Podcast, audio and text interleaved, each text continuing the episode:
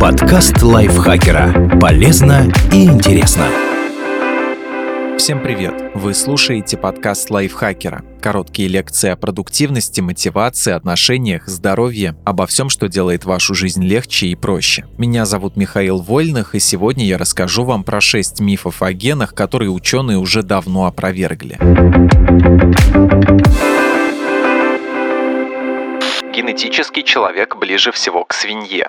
Хотя заблуждение звучит не слишком логично, оно довольно широко распространено. Вероятно, миф появился потому, что внутренние органы свиней потенциально можно пересаживать человеку. У этих животных нет определенных белков, которые бы вызвали реакцию иммунной системы, поэтому наше тело, скорее всего, примет имплантированный орган за собственный, и тот легче и успешнее приживется. В теории процесс должен пройти еще лучше, если свинья будет генномодифицированной. Однако это вовсе не значит, что наши ДНК очень близки. Генетический код во многом определяет эволюция. Больше всего он похож у животных одного отряда, семейства, рода и вида. Ближайшие родственники людей — это приматы, особенно шимпанзе. ДНК последних в особенности напоминает нашу. Гены определяют все. На самом деле их влияние не абсолютно. Например, качество личности большой пятерки зависит от наследственности лишь на 40-60%. То же самое можно сказать и про умственные способности. Было проведено множество экспериментов, с помощью которых ученые пытались обнаружить, наследуется интеллект или нет, и ни один из опытов не показал отчетливой взаимосвязи между умом и генами. Кроме того, организм может по-разному задействовать отдельные участки ДНК, хотя ее структура и остается неизменной всю жизнь. Эти механизмы называют эпигенетическими или надгенетическими. В результате гены у разных людей работают не одинаково. Например, употребление отдельных наркотиков увеличивает выработку определенных белков в организме человека, которые усиливают его зависимость. Также значительное влияние оказывает внешняя среда – окружение, воспитание, условия жизни. Так, плохое питание негативно сказывается на росте детей вне зависимости от генов поэтому даже люди с очень похожими ДНК не идентичны. Самый простой пример – однояйцевые близнецы. Генетически они максимально близки, но различия между ними есть всегда. Как во внешности, формы и черты лица, фигуры, отпечатки пальцев, так и в характере. С помощью клонирования можно создать точную копию себя.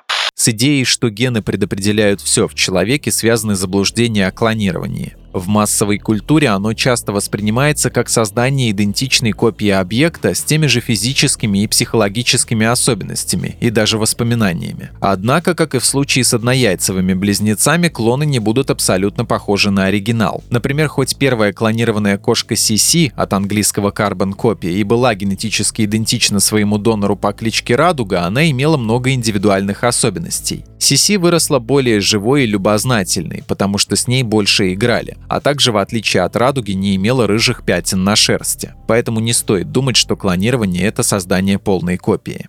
Генетический анализ точно предсказывает будущие болезни. Иногда этот метод используют, чтобы прогнозировать патологии, которые могут появиться у человека. Некоторые недобросовестные компании уверяют о высокой точности генетических тестов. Однако нужно понимать, что такой анализ лишь показывает вероятность, а не точно предсказывает будущие диагнозы. С высокой вероятностью наследуются только заболевания, которые связаны с одним геном или хромосомой. Например, синдром Дауна или гемофилия. Так как для появления достаточно всего одного признака, шанс получения такой патологии от родителей родителей действительно высок. Однако большинство наследственных болезней связаны не с одним, а со многими генами. К таким патологиям можно, например, отнести рак, диабет, болезни Паркинсона и Альцгеймера. Передача большого числа генетических признаков гораздо менее вероятна, поэтому и возможность их наследования детьми от родителей ниже. То есть предрасположенность не всегда приводит к болезни. Наконец, не только генетика, но и окружающая среда, образ жизни и многое другое влияет на появление тех или иных заболеваний. Каждый ген отвечает за какой-то конкретный признак.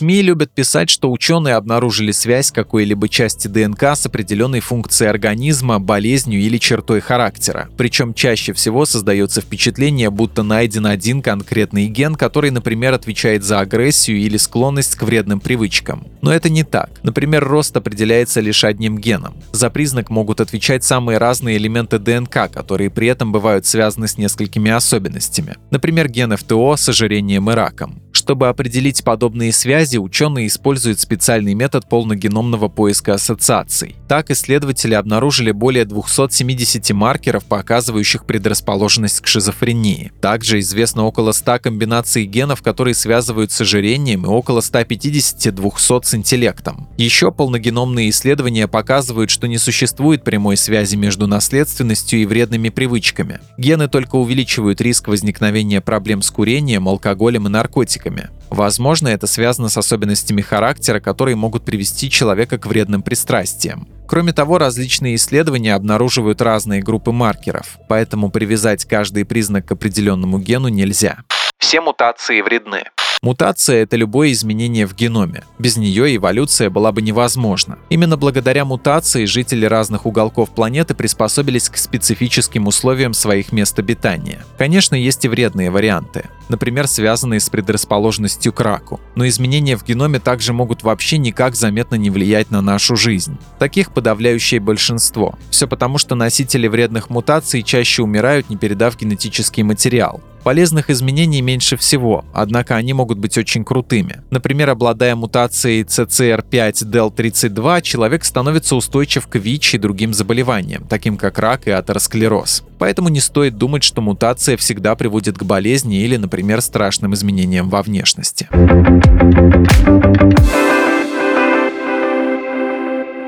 Спасибо Андрею Вдовенко за эту статью. Подписывайтесь на подкаст Лайфхакера на всех платформах, чтобы не пропустить новые эпизоды. Слушайте наш кулинарный подкаст «Время есть». В каждом выпуске третьего сезона мы разбираем отдельное блюдо, его историю и способы приготовления. На этом я с вами прощаюсь. Пока. Подкаст Лайфхакера. Полезно и интересно.